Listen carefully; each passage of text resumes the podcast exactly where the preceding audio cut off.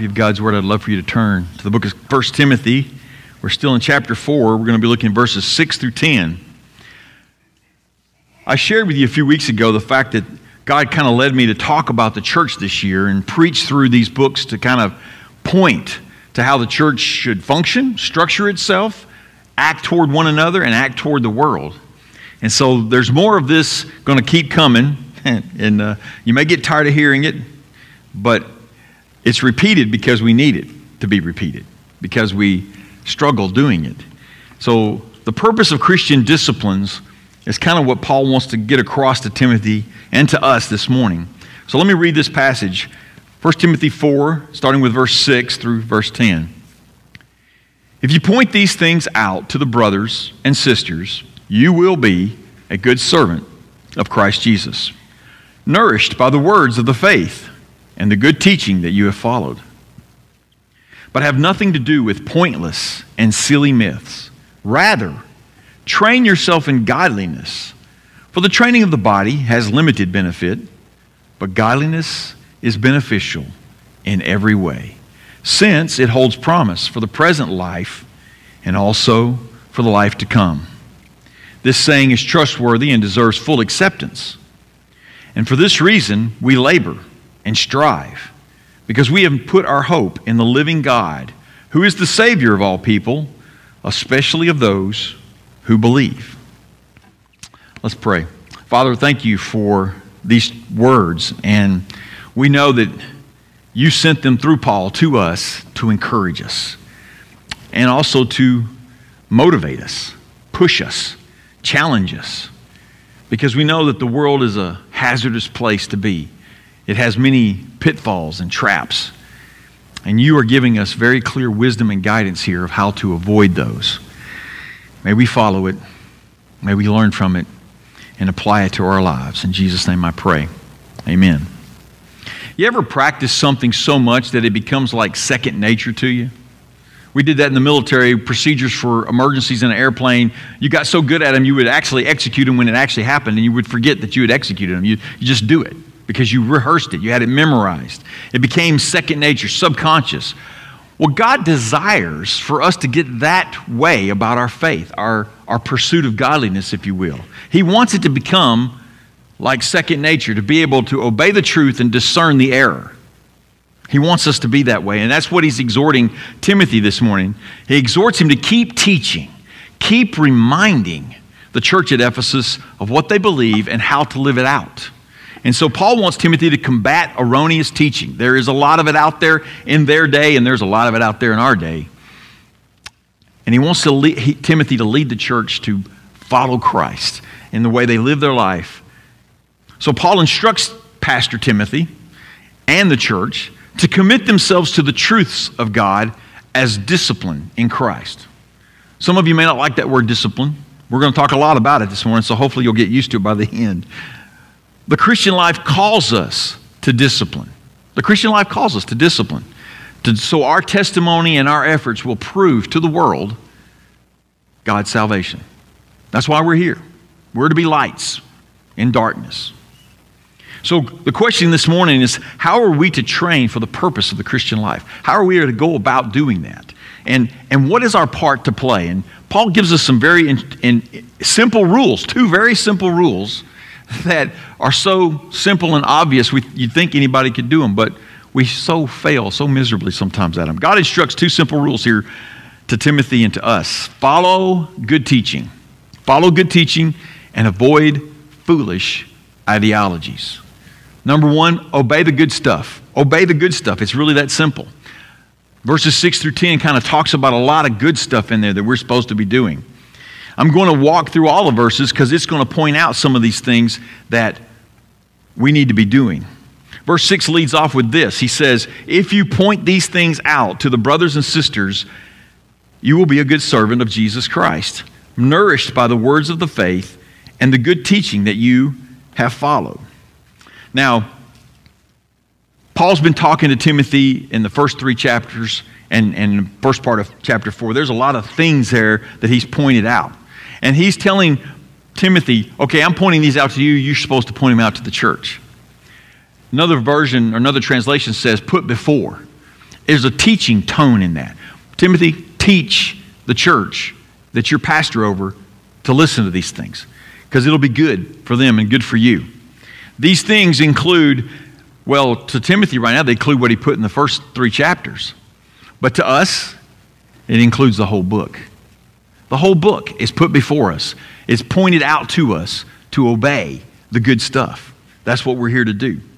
Everything in Scripture. So, teaching, training, encouraging, exhorting others to follow Christ's commands is good service for any of us to do. Anywhere, anytime, any place that we can instruct someone on how to live for Christ is a good thing. And it's good for us, obeying the good stuff. You know, there, they can be taught, and sometimes they're taught and they don't obey. And that obedience is always an individual responsibility, so it's on them in the end. But Paul's encouraging Timothy to continue teaching it regardless of how many people obey. He's encouraging him never to stop. And he points to the fact that even Timothy's own soul will be nourished, even if no one else is, even if no one else obeys. His soul will be nourished. But the souls of those of us who, who obey, it's soul feeding. It's a good meal for us. We will be fed too if we obey. Any good instructor always learns more when he starts having to instruct. I learned more about flying a plane after I started having to instruct someone to fly it so they didn't kill me. it made me very astute at how good and how to fly an airplane. You kind of get motivated. The instructors always learn more because they have to get it across to people. You have to. The words of the faith, he tells him, the words of the faith in that verse, the faith, the faith, the faith that we've clung to, the gospel of Jesus Christ. That's the words Paul's talking to him about here. These are the singularly most important words in any of our lives. The gospel of Jesus Christ, the fact that Jesus died, rose again for the forgiveness of our sin. The words of the faith, and they are in our Bible, which we need to spend time in, but I'll get to that in a minute. So, where is Timothy going to get this, though? We have the New Testament. He doesn't have the New Testament. Where does Timothy get these words of the faith? He gets them from the Old Testament, for one, if he has a copy, he can get to a copy. But mostly he gets them from Paul. You know, he spent a lot of time with Paul. After he picked him up on the second missionary journey, Timothy was with him a lot of different places, a lot of different times. Paul sent him to places to find out how a church was doing, and Timothy'd come back and report, and Paul would instruct him. So he's got all these lessons from, from Paul that he begins to apply here at the church of Ephesus. And of course, let's don't forget the Holy Spirit. He's involved as well. He's illuminating Scripture to Timothy as Timothy learns and reminding Timothy of things he's learned. And he's giving Timothy healthy meals on the truth of, of Jesus Christ but also the apostles. The 11 and 12, once Judas was away and they replaced him, those 12 guys were passing down teaching, and it was spreading, and it was going. And it was being carried by, by letters, by words, by word of mouth. They were, the Jewish, Jews were a very oral society. They, they talked a lot and taught a lot verbally. So it was easy for them to pass it along. And with a common language, it could pass from the Jews to the Gentiles, and it had. So Timothy had all of these, these things. And he's supposed to pass it on, pass it on to the church there at Ephesus. But we have much more today. We have a complete Bible, 100% complete. Nothing needs to be added to it. And then Paul talks about the faith. The faith is really the key to God's plan. Faith. You know, it's funny how you read Scripture and how many things people do to try to get right with God, and all God's asking for them to do is to have faith when Saul blew it and lost his kingdom, in 1 Samuel 15 22, he said, God, Samuel said to him, It is better to obey than to sacrifice. Obey. Faith. Trusting God. Over in chapter 1 of 1 Timothy, verses 4 and 5, Paul tells Timothy that. He tells him, These promote empty speculations rather than God's plan, which operates by faith. Now, the goal of our instruction is love that comes from a pure heart, a good conscience, and a sincere faith. Faith's the key. Without faith, we just are kind of religious. we're not having a relationship, we're not promoting anything. Paul tells the Romans the same thing. Romans 10 17, he says, For faith comes by hearing, by hearing, and hearing by the word of Christ. The words of Christ, that's where the faith comes from. All faith must be born of Christ's words. not something you do, something you hear. And obeying his words trains us for our purpose in Christ, which is to proclaim the truth to the world. I think I've said that a lot here, but it's like that is our purpose as a church, is to get the truth out, to talk to people about it, to make sure it's being shared around the world as best we can. We'll talk a little bit about that next week when I talk about the cooperative program. And then we look at verse 7b, which is basically of verse 7. Paul points out another good thing. He says, Rather, train yourself in godliness. Train yourself in godliness. That word train is the same word we get the word gymnasium from. Most of us don't like going to the gym if we, if we go at all. Sometimes just getting to the gym, in my case, is a good workout. Even if I don't do very much, it's like, I got there. But that's what Paul's talking about. He borrows a metaphor of athletics. The Greek Olympic Games were still something that they, they talked about. And so this word is a word that was associated with the Olympic Games. Training rigorously, preparing rigorously for some event at the Olympics. We need to prepare rigorously for godliness, to live out our faith in front of others. Verse 8 even elaborates more on it. What does verse 8 says here? He says, For the training of the body has limited benefit, but godliness is beneficial in every way, since it holds promise for the present life and also for the life to come. Physical training, and he's not talking just the physical training like we think of athletes. He's talking about what he had talked about up there in verses 1 through 5 abstaining from things and putting things aside and doing things to your body to, to try to make you more righteous to God. He's talking about that as well. All of that doesn't help a whole lot. He says little value, small value. But I want you to hear me clear this morning. Any emphasis on our physical bodies that is meant to, to replace or prevent our training in godliness is bad. If going to the gym becomes more important than going to the church, that's when it's, it's crossed the line.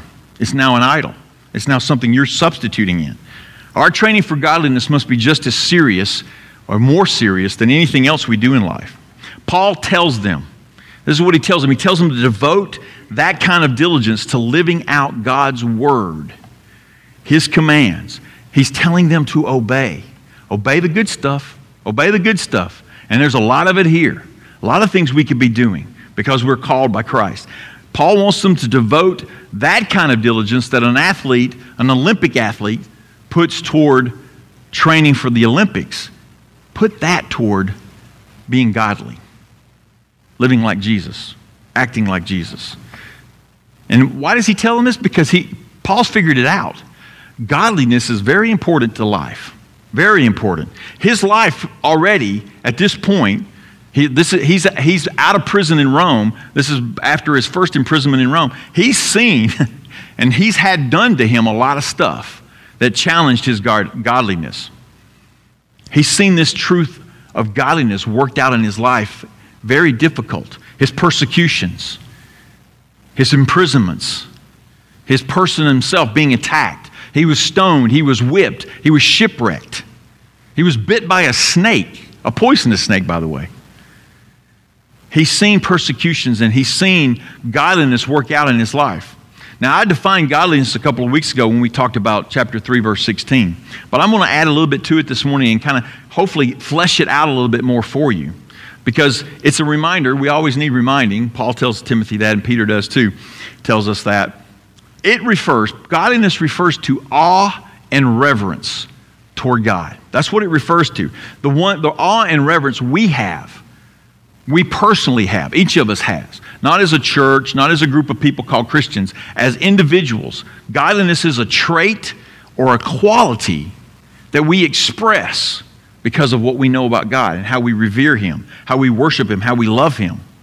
And it's expressed faithfully to God. That's what makes godliness godliness is it's faithful. It's always seeking to be more like His Son. It's, it's an exercise. I know we don't like that word either, but it's an exercise.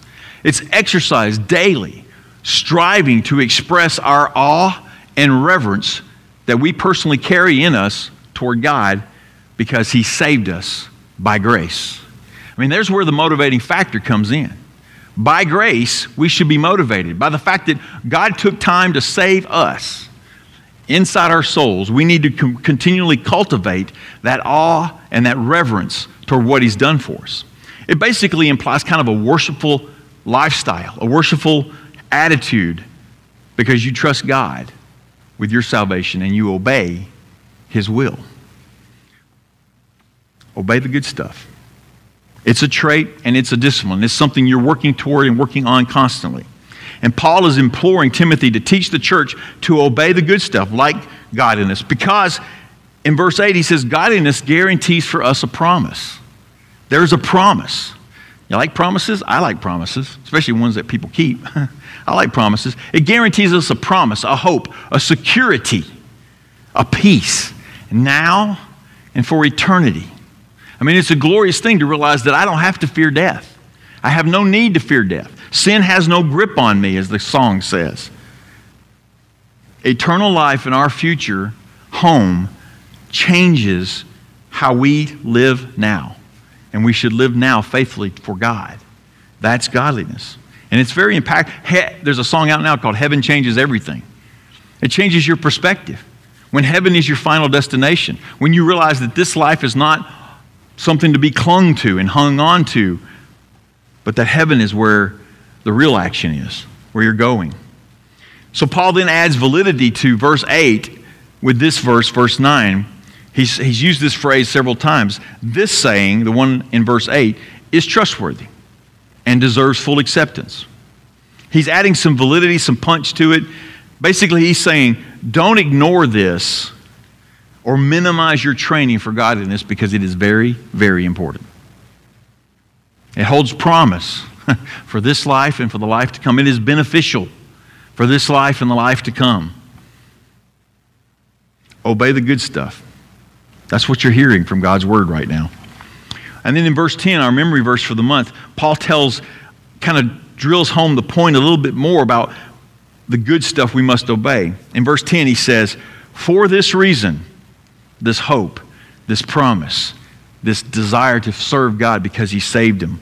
For this reason, we labor and strive because we have put our hope in the living God, who is the Savior of all people, especially of those who believe. Paul labors. He works and he struggles relentlessly to communicate the gospel to everybody he comes in contact to. He revisits churches to once again struggle and work for their purification, their sanctification, their health. Paul told the Colossians the same thing when he wrote them a letter. Uh, he invested much in proclaiming the gospel. And in Colossians chapter 1, verses 28 to 29, he says, We, meaning him and his, his entourage, Silas, Timothy, some of them there, we proclaim him, Jesus. We proclaim him, admonishing and teaching everyone in all things, so that we may present everyone complete in Christ. To this end, I labor, struggling with all the power, with all my might in Christ Jesus. That's what he does. That's his, that's his mindset, his mission, and his purpose. And he's calling us to do the same thing. Paul longs to present everyone complete, perfected, if you will, in Christ. Not perfect as in we can be perfect. That's, that's something I'll talk about here in a minute but complete, faithfully, faithfully pursuing godliness. We should do the same. Because here's one of the things you need to understand is that all humanity is damned by sin. All humanity. Nobody's born perfect except Jesus. Nobody's born perfect. Nobody's born outside the realm of sin. And unless people hope in Christ Jesus alone to grant them forgiveness, they are eternally condemned. Paul takes that to heart. I mean, he's, that's, he's, he's passionate about that. He doesn't want anybody to not hear the gospel, he doesn't want anybody to go to hell. Even the people that have stoned him, whipped him, beat him, all those things, imprisoned him, him, he does not want them to go to hell. He wants them to hear the hope of Jesus Christ. And so he says here, because of the limited, because of the living God, who is the Savior of all people, God is the Savior of all people. God so loved the world that he gave his one and only Son, that whoever believes in him will not perish but have everlasting life. God did not send his Son into the world to condemn the world, they were already condemned, but that through him the world might be saved. God saves those who believe. God is the provider of salvation. God is the giver of that. Only those who believe in Jesus, though, will receive that salvation. So some people want to interpret that last phrase about, well, God's going to save everybody. no, because that conflicts with the rest of the Bible. Paul's not saying that. Matter of fact, what Paul's saying really is that God is the provider of the salvation, and only those who believe. So instead of saying especially those who believe, he should say that is the believers. They who believe are the ones God's actually saving because God's the only one that provides that kind of salvation. No other religion out there has anybody dying for somebody's sins. Living for Jesus, training for our purpose in Christ and godliness means obeying the good stuff. It's a simple rule, really is. Turning your Bibles over to Philippians, back to the left a little bit, to Philippians chapter 2. Paul wanted to instruct Philippian, the Philippians about this same thing. We're going to look at tw- verses 12 and 13. I want you to understand there's a part you play and there's a part God plays in working out our salvation and pursuing this godliness. And so we're not alone in this, we're not abandoned. Philippians 2 12 through 13. Therefore, my dear friends, just as you have always obeyed, so now, not only in my presence, but even more in my absence. Here it is work out your own salvation with fear and trembling. Verse 13 For it is God who is working in you, both to will and to work according to his good purpose. See, there's two parts there. There's our part. Continue to work it out. Continue to train for godliness. Continue to go to the gym and get more godly because God's working in you, working it out in you. He wants to help you. Stick your bulletin in there if you want, or some marker, because I'm going to be back in Philippians here in a second, but so that you don't have to flip so many pages. But we need to realize that God's there. Continue to work it out because it is God who is working it out in you. So you just can't sit back and twiddle your thumbs and hope God makes you godly. You got to get busy. You got to work on it. There's several examples in Scripture of the, the difference between faithful godliness and in unfaithful godliness. King Asa in Second Chronicles 16. He trusted God in so many different ways. It was, it was beautiful. I'm reading it this week, and it was like, or last week, it was just like this great thing.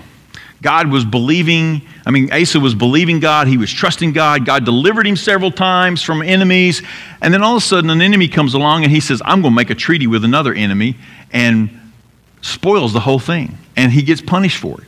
Matter of fact, a prophet comes and tells him about it, and instead of repenting, Asa puts him in prison and eventually has him executed. Crazy. Saul versus David. Saul sinned and looked like he was sorry he sinned, but all he was worried about was what he was going to lose. Please don't take the kingdom away from me. When David got caught in his sin of adultery and murder, he was just worried about God taking the Holy Spirit away from him. Create in me a clean heart. Cast me not away from your presence, O Lord, Psalms 51 says. Take not your Holy Spirit from me. Restore to me the joy of my salvation. See, David pursued God faithfully for more godliness in the act of repentance. Judas and Peter, they're, they're another example. Judas betrayed Jesus for 30 pieces of silver.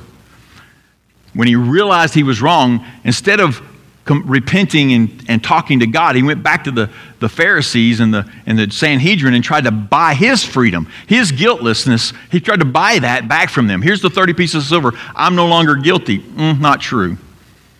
He didn't worry about what his relationship with God was about. He worried about what his relationship with the Sanhedrin and how he looked to Jesus and the disciples. When Peter denied him, which is a form of betrayal, by the way, he just faithfully cried out to God. He probably prayed Psalms 51, just like David wrote. So we have people that just won't obey the good stuff. They won't faithfully pursue godliness. They won't be diligent about coming back to God when they've done wrong or when they need help. So I don't know what more I can say about obeying. I, you know, I'm probably beating a drum and beating a dead horse, but you and I both struggle with it. We struggle to obey. We struggle to follow God's. We, we always are working after the wrong things in this life. We sometimes have the wrong focus about why we're here and what we're supposed to be doing. The world around us really works very, very hard, very, very hard at bringing us to ungodliness. But our lives as believers here are supposed to counter what the world's doing. We're supposed to be the, the antidote in the way we live our life. I mean, we sometimes we work very hard on our standard of living. We, we want to get it to a certain point or keep it at a point or climb higher. I've never seen anybody really want to stop and stop you know, improving themselves. Um, we labor on how we look to others. We worry about our reputation, our status, our prestige. We are always kind of concerned about that, and we're doing things to make ourselves look more palatable to the world. But godliness calls us to work at being faithful to God with our time, talents, and treasures, with everything we've given by God, every good and perfect gift, I said last week, comes from God. Using that to pursue godliness, to be a righteous standard against the world's evil standard. Godliness calls us to work at being faithful. I mean, like I said, the Greek word here for train is gymnasium, where we get gymnasium from. That implies something, okay? Exertion. It implies, you know, regimen. It, it, it, it implies discipline. It doesn't come natural because our natural person is still inside us as long as we're in this life, and it's going to war against us. I mean, physical fitness, I'm not saying don't get physically fit, don't, don't go to the gym, don't exercise, don't eat right. I'm not saying any of that. But we struggle even doing that, don't we? I mean, we, we're told, our doctors say, hey, do this, you'll lower your cholesterol. Hey, do this, you'll lower your blood sugar. Hey, do this, you'll raise your, your heart, your, you'll get your blood pressure right. All these things that the doctors tell us to do, and we struggle doing that. And then there's some out there that just make it an obsession. But you know, it's harder to train our minds and our hearts and our bodies to behave in godliness and to act like Christ. It really is. But we must push ourselves, as Philippians 2 said. We must, we must work out our salvation. We must continue to make it more evident, make the godliness in us more evident. See, godliness is not a work to earn salvation. I want to make that clear. We don't work for our salvation. Godliness is not an, a work to earn our salvation, but a salvation by which we work for God. See, we, we do this because we've been saved. We do this because we've been redeemed. And the life of awe and reverence that we express in Christ, it turns our lives into an abundant, purposeful experience of God's grace. It does. Steven Curtis Chapman had a song years ago called There's No Other Place I'd Rather Be Than on the Road to Heaven. I hope you can say that. There's no other place I'd rather be than pursuing God's godliness. So we need to get busy working out our godliness. Let's get in shape, in other words. But obeying God is important, which includes avoiding the wrong paths that come along. And that's point number two this morning rejecting the false stuff rejecting the false stuff that's out there. Verses 6 through 10 kind of cover some of this, but Paul's already mentioned some of the false stuff. You can flip back over to chapter 1, verses 3 and 4. As I urged you when I went to Macedonia, remain in Ephesus so that you may instruct certain people not to teach false doctrine or to pay attention to myths and endless genealogies. These promote empty speculations rather than God's plan, which operates by faith.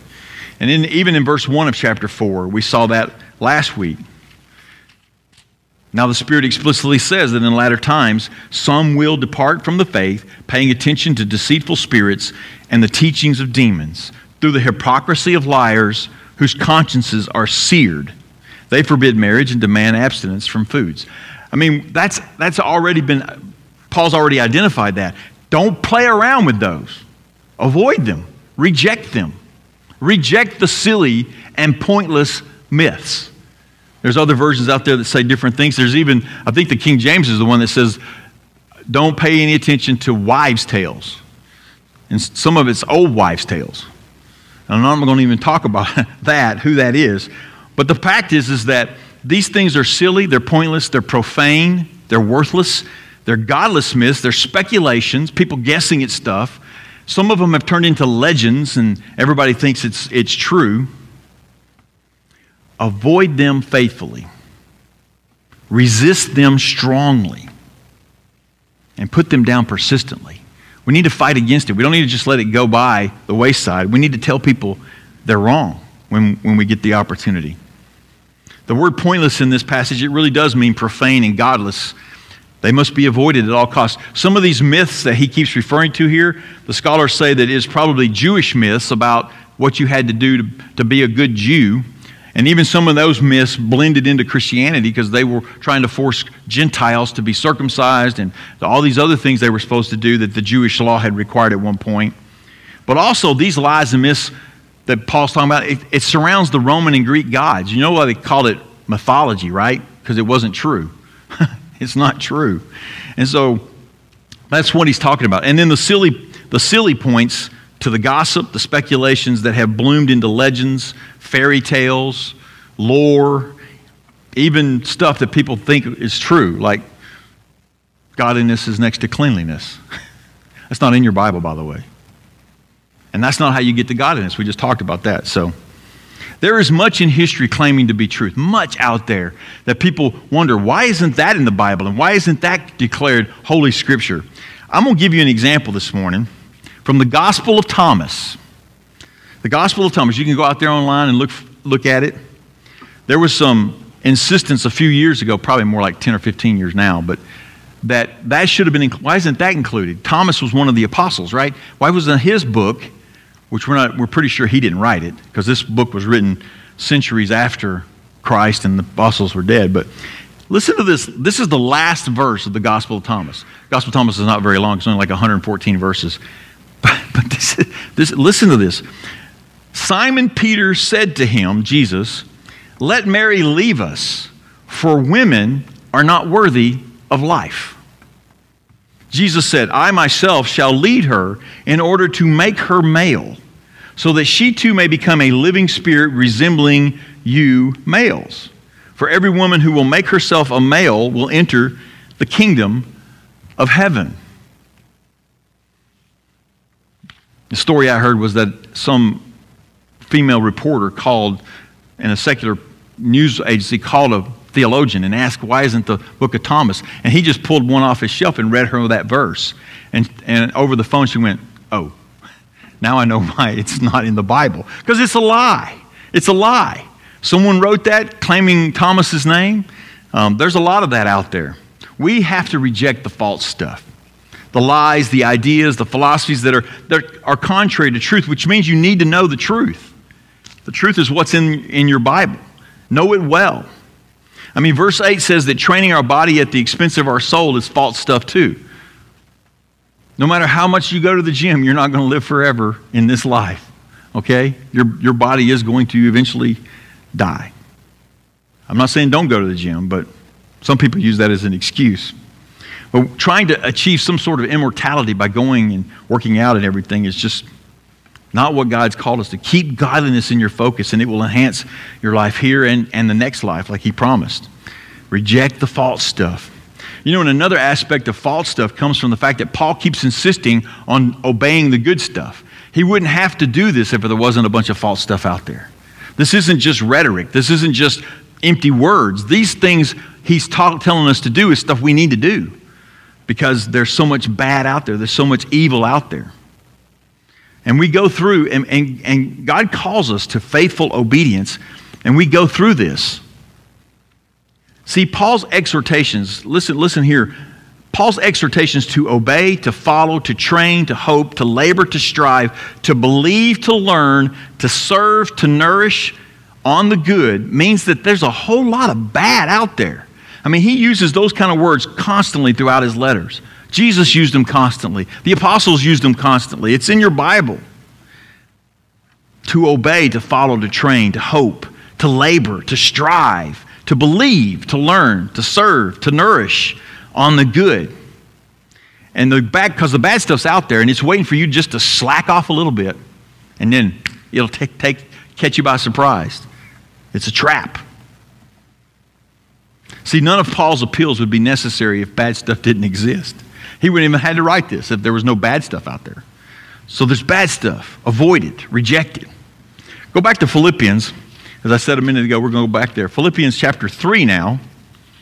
I want you to hear Paul's approach to this whole thing of sanctification, of going through this, because you're going to disobey and you're going to have to come back and, and repent.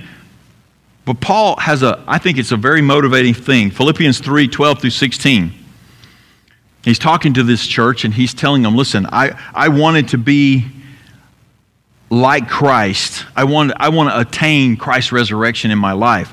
And so he says in verse 12 of chapter 3, he says, Not that I have already reached the goal or am already perfect, but I make every effort to take hold of it because I have been taken hold of by Christ Jesus. Brothers and sisters, I do not consider myself to have taken hold of it, but one thing I do, forgetting what is behind and reaching forward to what is ahead, I pursue as my goal and the prize promised by God's heavenly call in Christ Jesus.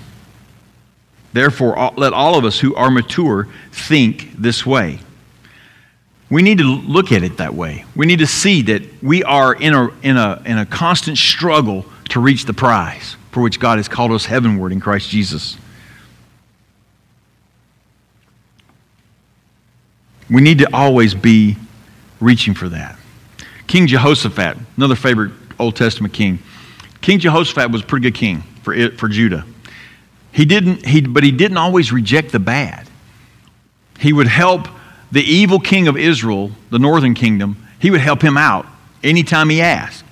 No matter which one it was. There was two different kings of, of the, the northern kingdom while he was king.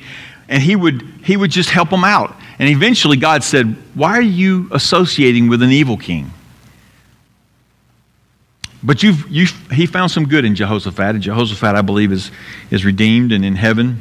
But he was punished by God. He had, he had made some ships to go get some gold, and they just got shipwrecked right in harbor before they ever got out on the sea. So God said, Nope, you're not going to do that. King Solomon, that's the saddest story out there, I think. He flirted with idolatry because of his wives until he got caught up in it. Reject the bad stuff. Reject the bad stuff. That's, that's what God's calling us to do. And we need to think about it. Think about rejecting the bad ideas our world relishes. We give in to some of them. We, we accept sometimes somebody's interpretation of Scripture, or we even accept sometimes their interpretation of, of laws of the land. There's a case going on at a YMCA right now in Illinois about transsexual entering a women's locker room. And, and they said, no, you can't, they can't do that. And they posted signs and they told them it was hate speech. Kicked, them off the sw- kicked the young lady off the swim team. But a lawyer said they misinterpreted the rule. The rule about not discriminating only applies to non private places. So, see, we just, we, we quickly accept these things. We don't even think about challenging them. We give into precautions. We don't, we don't resist the heresy, the lies, the poor doctrinal clarity that's out there. Paul's goal here is to erase any naivete that you have about there's good stuff in the world. Because in reality, the ideas that are out there are not friendly to us at all. And I'm not talking about things, I'm talking about people and ideas. The bad stuff, the evil from Satan, it seeks to eradicate our godliness. That's why we have to train at it, okay? Because something's all, I mean, it's like I cannot go to the gym for one week and man, I feel terrible. The same thing with our godliness. We got to continue to pursue it and train for it in service to our King because the, the bad stuff's going to try to take us away. But see, none of us will be perfectly pursuing this, okay? I'm not setting up a standard here that you, you can become perfect. Perfection is not reality, faithfulness is. Being faithful to pursuing the goal, like Paul said in Philippians 3, being faithful to continue on toward the prize. I mean, that's, that's the difference in a lot of the examples I've said, is their faithfulness. David was faithful to God, even when he was caught red handed. God calls us to faithful obedience, but he also calls us to faithful confession, repentance when we disobey. See, we're, all of that's part of it. If you sin, you need to confess and repent. Keep a short list with God. It's easier that way. You don't have to remember what I do wrong yesterday. but confess and repent. That's part of being godly. And the cycle of obey, disobey, confess, repent, obey is called sanctification. That's just a way we're going to we're going to obey, we're going to then disobey, we're going to confess our sins, we're going to repent of it, and then we're going to try to obey again. That's just sanctification and it's a refining process over and over to make us better, more godly so that the people of the world see us and see our Father in heaven and glorify him. But you just remember, you and I are never alone in these battles. They are meant to bring us more godliness. That's why God lets them happen. So it's training, whether you want it or not. Sometimes we don't want it, but God knows what's best. So I want to summarize this in a simple way. Faithful obedience and resisting the evil ways is how we accomplish the purposes of God. Faithful obedience and resisting evil is how we accomplish the purposes of God. That's what He's left us here for, to live out His purposes. So let me ask you are you searching for significance in your life? Are you searching for a purpose? Are you searching for, for something, desiring something to help you find your place in this world? Well, the answer is Jesus. Always is, always will be. Paul gives us here a clear picture of how that happens. He tells us, as believers in Jesus, we are to serve faithfully our God, to train for godliness. If each of us this week took one aspect of our life, one thing, search your heart, one thing you've been struggling with, one thing you know is wrong, one thing you need to fix in your life, and, and prayed over it and sought God's help over it and worked on it this week, what, what would the results be? I'm telling you, it'd be good. It'd be good. God rewards and blesses obedience, especially when we're pursuing godliness. You can stand on his promise, as we sang earlier, the promise of the prize. In Christ alone, our hope is found. He is our rock, our strength, our song. So we need to lean into Jesus and, and train for godliness.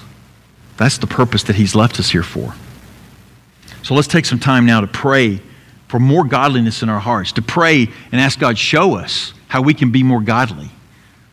Pray for souls to learn that lesson because I don't, I don't see any hope for the churches of America without that. Pursuing godliness, training ourselves for godliness. We've got to be more righteous in our way we live.